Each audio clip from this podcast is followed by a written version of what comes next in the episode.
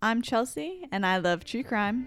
And I'm David, and I love horror movies. And this is based on a true crime. Jennifer is the new girl in a strange school. She's taunted by her classmates, haunted by a deadly secret.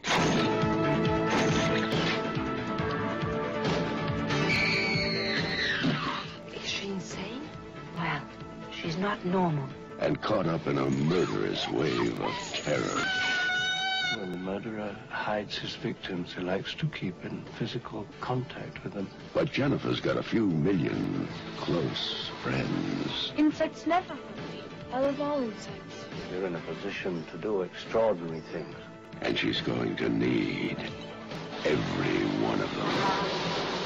Creepers. That fly is your magic wand.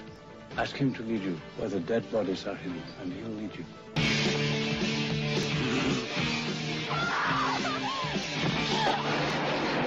From one of the most acclaimed masters of suspense. Comes the chilling tale of a young girl trapped in a web of evil. Dario Argento's Creepers. It will make your skin crawl.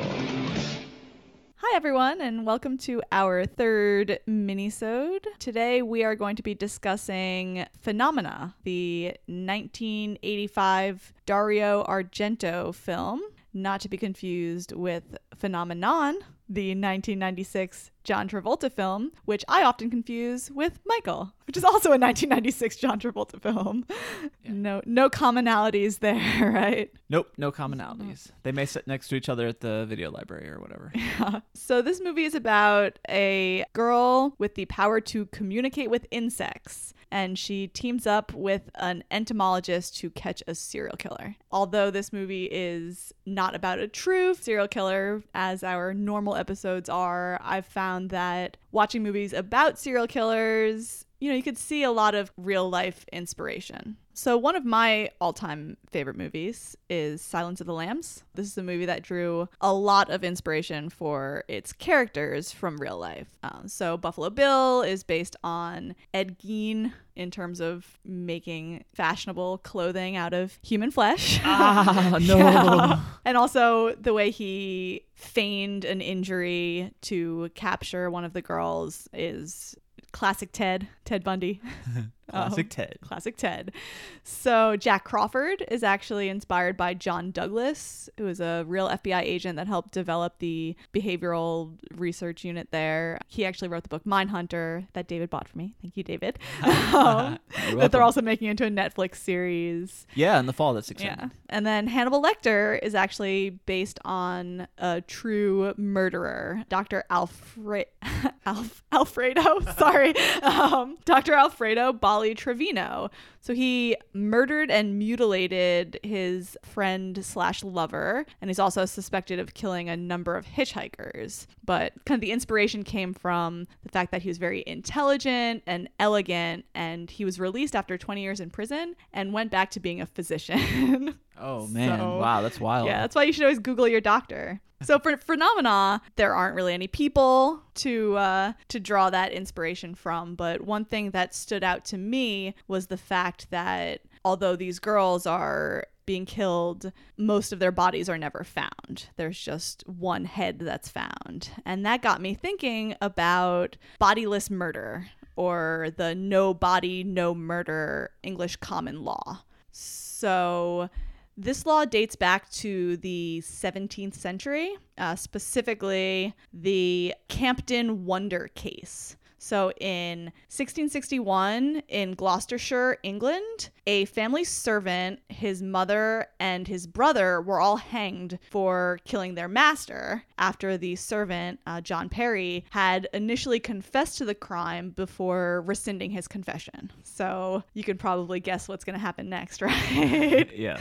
So one year later, the master returned, um, and he claimed that he had been kidnapped and sold into slavery in Turkey. So this was not an official law, but it was essentially a guideline for convictions for almost 300 years. One famous case that's, I guess, not quite bodiless murder, but the acid bath killer, John George Haigh, he operated under the assumption of no body, no crime, uh, essentially erroneously. So he thought that the Latin phrase corpus delicti meant that you couldn't be convicted of murder without there being a body. But that term legally means that a crime needs to be proved. It has nothing to do with an actual corpse. which, Whoops. um, also, habeas corpus, nothing to do with a corpse either. Right, right. um, but as a result of you know his misinterpretation, although you know no body, no murder was really common law, he would dismember and dissolve his victims in sulfuric acid. Oh, Yeah. wow, that's. Gross. so eventually he was caught because his last victim he actually he dissolved the victim in a place and he thought that there would be a floor drain to dump the body down which don't dump your sulfuric acid down the drain that's like basic chemistry yeah, that's ba- well. Yeah, I think they do that in like the first uh, season of Breaking Bad. Like, Oh. do not do that. I have notes on that actually. Right, awesome. So, um, so instead of dumping the body more discreetly, he dumped it on top of a rubbish pile in his backyard. And then the police came and they found a foot, some gallstones, and some dentures. oh, so, weird. not quite a bodiless crime. There were some bits and pieces. So he was convicted. Literally. Yeah. So, yes, Breaking Bad, this is a scene that really stood out to me in the first season. They were actually dissolving the body with hydrofluoric acid, which is not as strong as sulfuric acid. And I think it was kind of picked for the fact that they could do what they did. So, you know, he's supposed to put the body in the plastic tub and pour hydrofluoric acid into the tub because um, hydrofluoric acid can't dissolve plastic, but it actually can dissolve glass. So, um, if you remember, he ended up putting the body in the bathtub instead because Yeah, he didn't yeah. want to dismember him and put him in the tub. Right. And then it eats through the porcelain and then all falls through the floor. So I love that scene. Yeah, but, yeah. but yeah, um, acid has been used to dissolve bodies for a number of years, I guess. Hopefully, it taught a lot of people. I mean, wait, maybe not taught them lessons on what to, what to use them to dispose of bodies. We Yeah. hope that's not the lesson. Yeah, these are not instructions. No. So eventually, the no body, no crime common law was abolished. Um, so in 1953, Stanislaw Sykut was murdered by his business partner, Mikhail Onufrejczyk. Sorry, they're Polish names.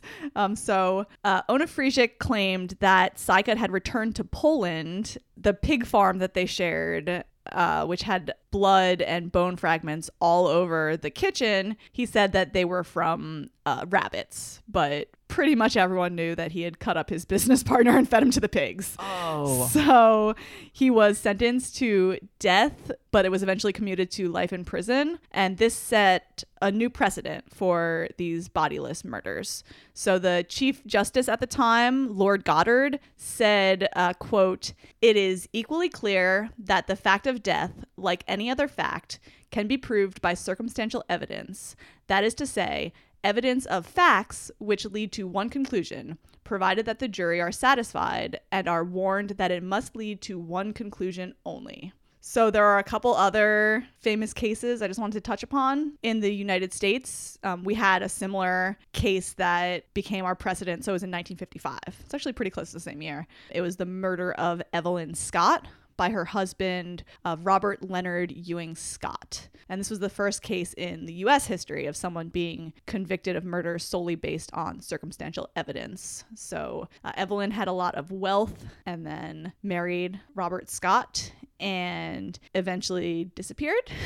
her body was never found, but her dentures, eyeglasses, and personal items were found buried among ashes near an incinerator. So, How suspicious. yeah, I'll know when you buy an incinerator. Oh, Mm, no. Keep my guard up. They also found that her bank accounts were emptied and the safe deposit boxes, the envelopes in there were replaced by envelopes that were filled with sand. so a little bit suspicious. I don't think she kept her sand collection in a safe deposit box. Yeah, probably Um, not. And then just some famous ones that you guys might have heard of. I bet you've heard of both of these. So All right, what do you got?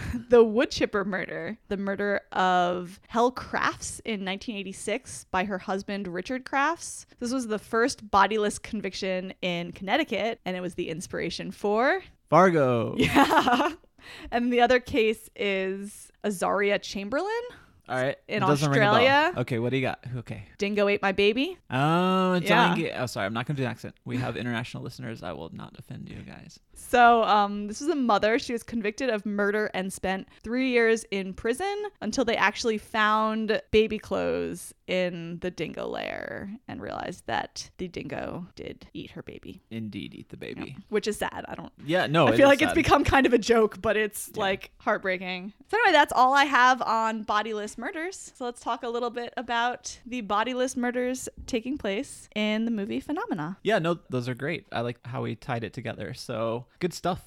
That's a little gruesome, but Anything that's bodiless, it's like worse than if there was a body because your imagination just goes wild. Yeah, it definitely does. And it's also terrible for the families, you know. I think having the body does provide a lot of closure that is not possible without it. So, you know, I'm glad that we can now convict people of murder without bodies because sneaky people can can hide them forever. Yep, that's true. But uh, no, that's good. Good stuff. So, as Chelsea mentioned earlier, Phenomena is a 1985 film directed by Dario Argento, starring Jennifer Connelly in one of her earliest roles before Labyrinth. She's so cute in this movie's little baby. Yep, yeah, she does a great job. Uh, her character is Jennifer Corvino. She's a young American who joins a Swiss boarding school where she discovers that a serial killer is murdering young women. And after she has a bizarre sleepwalking encounter where she witnesses one of the murders, she meets Professor John McGregor, who is played by Donald Pleasence, which you may recognize as Dr. Loomis in Halloween, who is a forensic entomologist. After discovering that Jennifer has a psychic connection to insects, they team up to find the serial killer.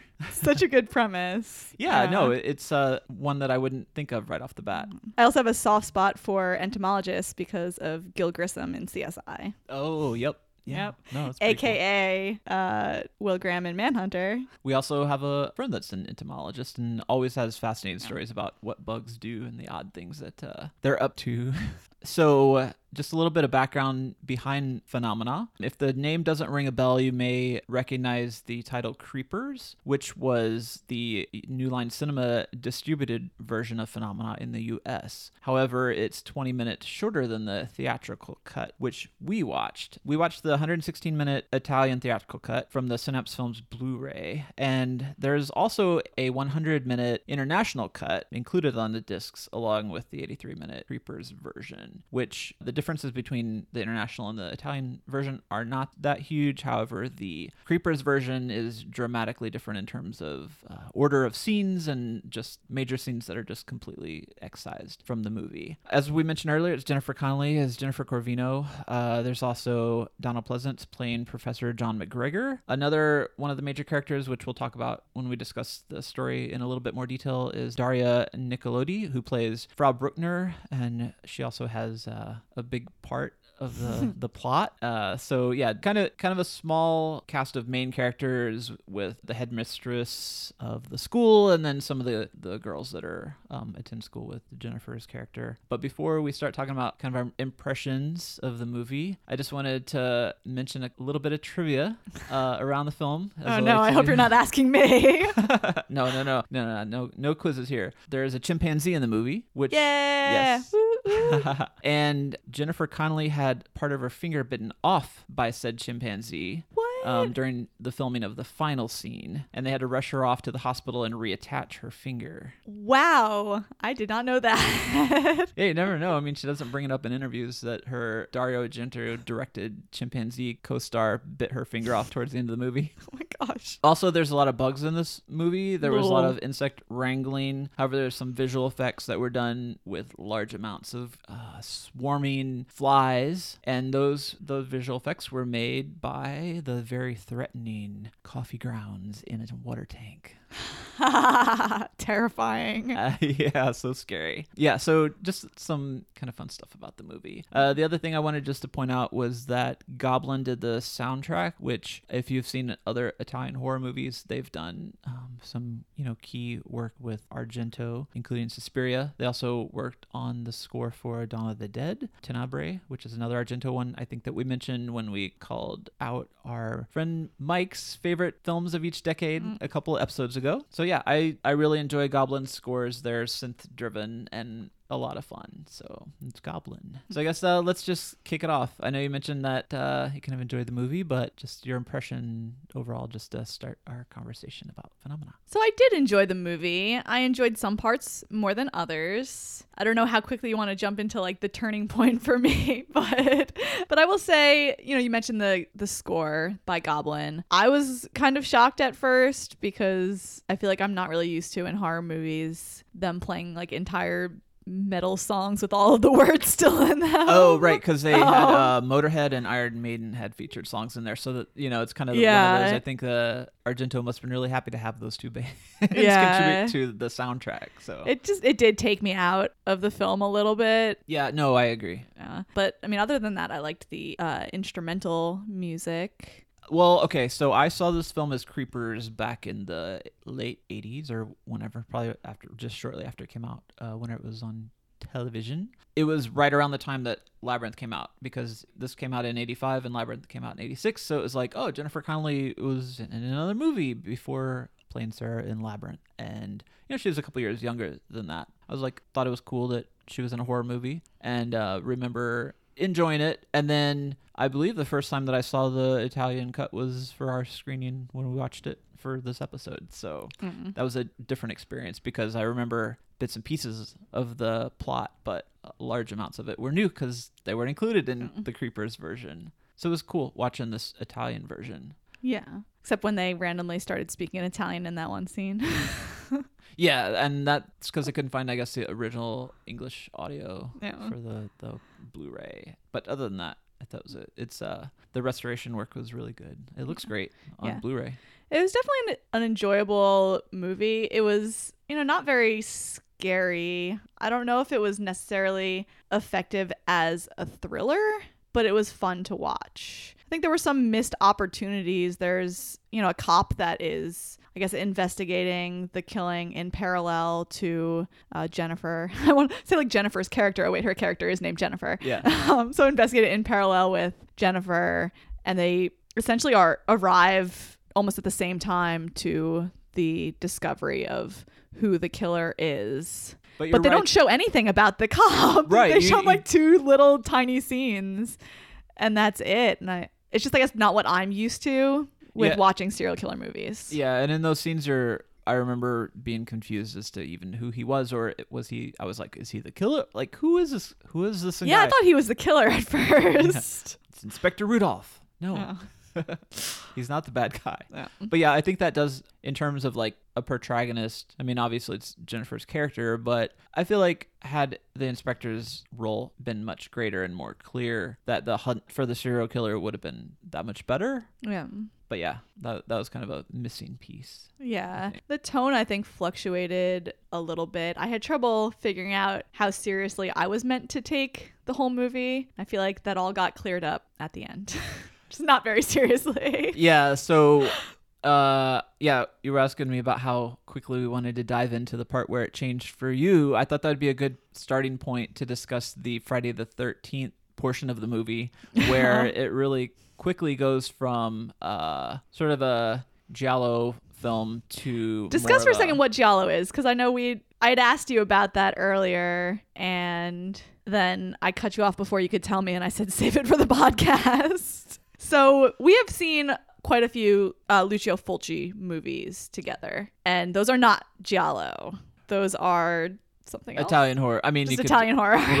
right? Yeah. Um, the one component that well, there's a couple of components that kind of make it a film, a giallo film, and that would be uh, it'd be an Italian thriller. Is I don't know. We say, oh, these films of Dario Argento are Italian thrillers, but you know, there's elements of mystery, uh, slashers, crime fiction, psychological thrillers. Um, there's not often all that much supernatural elements in giallos, so So this is about as supernatural as it gets in this film. yeah, definitely. So, you know, think of it as just like a thriller, but there are certain tropes of a giallo, and that often is like first person shots of like gloved, a gloved killer with a, like a murder weapon. You know, typically a lot of the times it's with knives or with strangling or very like, I can Close up. definitely uh, picture those scenes in my head from this movie. Yeah. So that's, that's. I don't know. I think there's people who know a lot more than who could probably go for days and days and days talking about it. But you know, I it's just it's a film genre, Mm-hmm. and it's tough to pronounce if you like just look at the word. yeah. Yep. Okay, so but the Friday the Thirteenth portions of it are a little different. Like Yeah. this is where I feel like Argento is tapping into that '80s American horror film, kind of like a Pamela Voorhees character. Yes, very much. uh, of Frau Bruckner Mm-hmm. and the House of Horrors and the like. So should we say should she has a son? yeah, go for it. Yeah. So she has a son. I mean, it's, Terrifying mutant son. yeah, and the son has this. It's called like Patau sim- syndrome, which is a real syndrome, but I feel like they kind of exploit it as making him just like a little monster kid. Yeah. Uh, but the the boy is similarly disfigured like Jason Voorhees is in Friday the Thirteenth. Um, and it's the uh the mother like protecting him from I guess well not spoilers whatever. Yeah. But if you don't want to know, just keep listening. If you don't want to know, I hope you had turned it off like two minutes ago. yeah. oh. Uh, okay, yeah, so the little she's protecting the little boy because you think that the little boy is just happens to be disfigured at one moment, but no, he's a fierce little killer. Because And this is a question I still have about the movie is how many of the people the little boy killed versus her. So the little boy killed most of them and she just killed to protect him when she had to. Yeah, because the one of the early scenes is you just see someone chained to a wall, and then the person breaks away from those chains and then chases the woman to her death in the waterfall. Yeah. Right, and I'm assuming that is The son. the son. Yeah, Frau Bruckner's son. Yeah. And then anything closer to home, home Yeah. is her, or anything at the school is her. I I don't know. It's It's, it's, it's, kind of just confusing. weird because, you know, at one point he was changed up in the house, I assume by her to stop him from killing people. And then he's freed. He's living with her and she's just letting him kill all willy nilly all of a sudden. Yeah, I mean, yeah. So if you know, if any of you know more, just Yeah. or or have more clarity over this, let us know because I think just watching the film like we did, it's really difficult to know. Yeah. But it's not to say it's not enjoyable to watch. Yeah. That whole scene, oh my gosh. I mean, it was disgusting, but so getting to the no body, no murder aspect, it turns out in her creepy murder house, all of the bodies are just like dissolving or decomposing in this big pit that she falls into. Yeah, Oh. big messy Oh. pit that Jennifer falls into, and yeah, there's just parts floating everywhere. Yep. It's pretty pretty gnarly. Yep. So, um, getting into, I guess, more of that Friday the 13th movie aspect. So, after she escapes from the pit, she comes across the child who I feel like looks like he's like six or seven, which is just really weird, also. But she approaches him thinking that he's just a sweet little child, and he turns around. He's got a monster face. He chases her with a, is it a knife? Yeah, I think so. uh, Um, it's like a what is it? Yeah, like a it's- spear Yeah. yeah um and she she escapes into a lake they fight in the lake the lake catches on fire because um why not well, yeah, the engine gets the motor gets punctured, and then the gas comes out, and then it. there's not nearly enough gas to warrant the entire lake surface being on fire which essentially it is so but She just- also controls insects, so I think nitpicking. it's- yeah I'll accept that. um, She co- she controls insects. Uh, motor can contain like fifty a fifty gallon drum worth of gasoline. yeah yeah Yeah, they get into the fight, and then the whole. The and it's whole one of those fire. fights where it's you think he's dead, his body goes down, she swims to the surface, he pops back up. So very, very Jason esque. And eventually it catches on fire and is gone. Is Goodbye. R.I.P. Bye bye. R.I.P. Yeah. She gets to shore, and then Pamela Voorhees. I mean, sorry, uh, Frau Bruckner. I feel like we should have a, the horse whinnying every time I say Frau Bruckner. I feel like it's Young Frankenstein here. All right. Okay, so at what point were you like checked out of this ending part though? There was the ending, right? When you were like, So like, I, "Mm." yeah, at the point when she gets out of the lake, so she sees her father's kind of assistant there. And like, I guess I was just the sucker who was like, okay, movie's over. I'm ready to like get into it. Because, you know, I, I was not satisfied with a lot of aspects. Oh, and then he and gets then his head cut off. suddenly, yes. um, and then yeah, so Frau Bruckner, don't do the horse or do the horse. She she cuts off his head. Yeah, and Um, it goes rolling and rolling and rolling and rolling. Yep. And then she's, you know, Jennifer Connelly is essentially helpless at this point. Uh, she has no weapons. And then suddenly, Oh, you go for it. a chimpanzee with a straight razor flies in from the side and uh, cuts her to death. yes. Yes, the end. The the end. Yeah.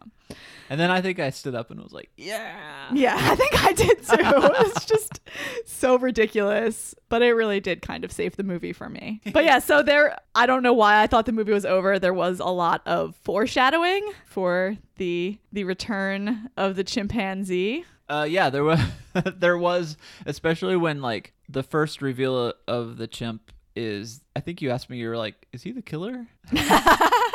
Because he's like lurking in the shadows outside of uh Donald Pleasence's And he's character's house. carrying like um a scalpel, Right, That I yeah. guess he had found, and he he brings the scalpel to Donald Pleasence. Yeah, something creepy about that chimp. yeah, yeah, I know. And I've always joked about like if a chimp got a hold of a knife, how frightening that would be. And sure enough, uh, Dario Argento's like, "Let's give this trained animal some cutlery." Yeah, and then what does he do? He bites off Jennifer Connelly's finger. yeah, but he didn't cut it off, so I guess that's yeah. So wait, I don't I don't even think we talked about where the chimp came from. So the chimp Oh, right. is helping Donald Pleasence. Donald Pleasence is uh paraplegic. yes. And the chimp is kind of like his nurse. So it brings him things. He shoots a laser pointer at the thing and the chimp will go and get it and bring it back. Exactly. And at one point, he points the laser pointer at the killer, Yes, when the Who- killer comes and and the and the chimp R.I.P.. remembers. oh, and rather than the chimp, the chimp's name is Inga. Yes. I don't know. I, just, I like saying the chimp. I feel like if we used a laser pointer and pointed at something and trained our cats to go fetch it, like that'd be kind of fascinating, right?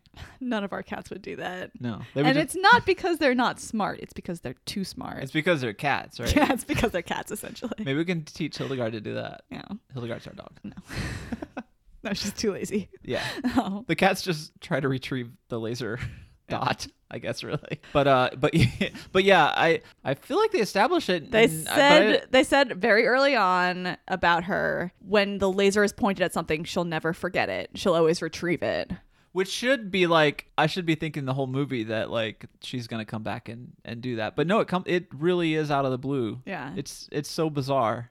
Even though they show her getting the straight razor out of like a trash can or something.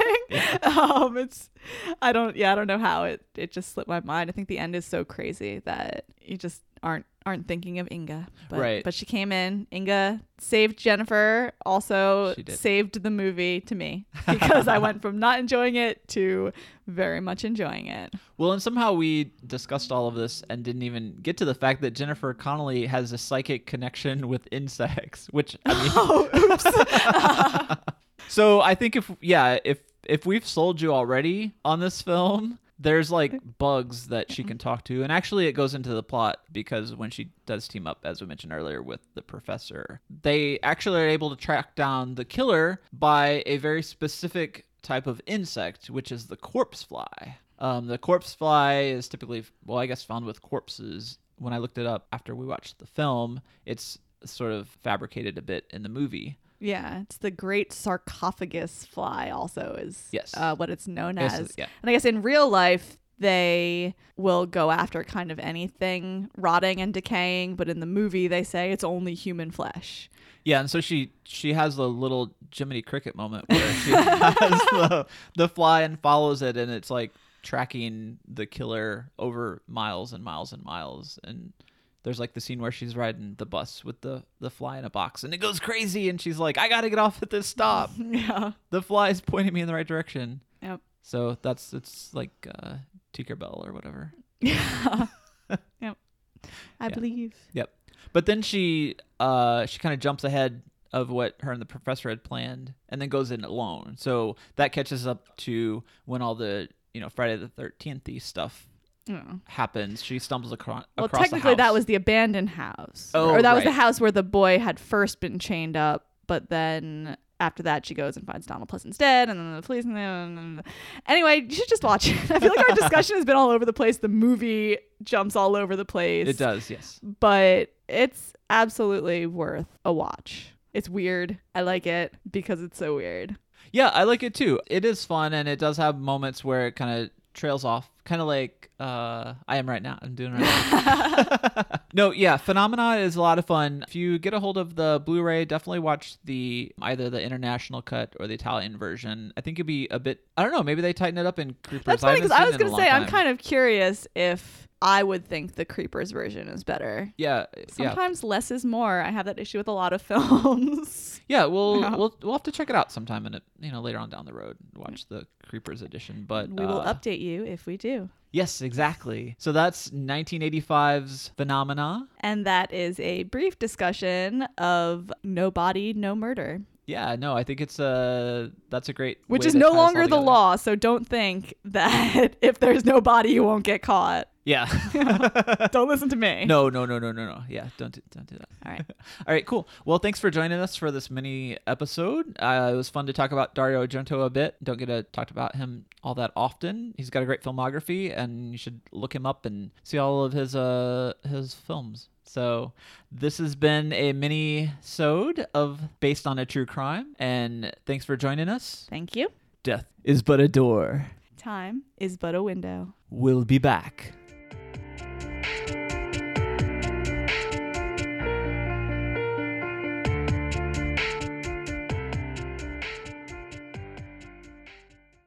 Say goodbye to your credit card rewards. Greedy corporate mega stores, led by Walmart and Target, are pushing for a law in Congress to take away your hard earned cash back and travel points to line their pockets. The Durbin Marshall credit card bill would enact harmful credit card routing mandates that would end credit card rewards as we know it. If you love your credit card rewards, tell your lawmakers hands off my rewards. Tell them to oppose the Durbin Marshall credit card bill.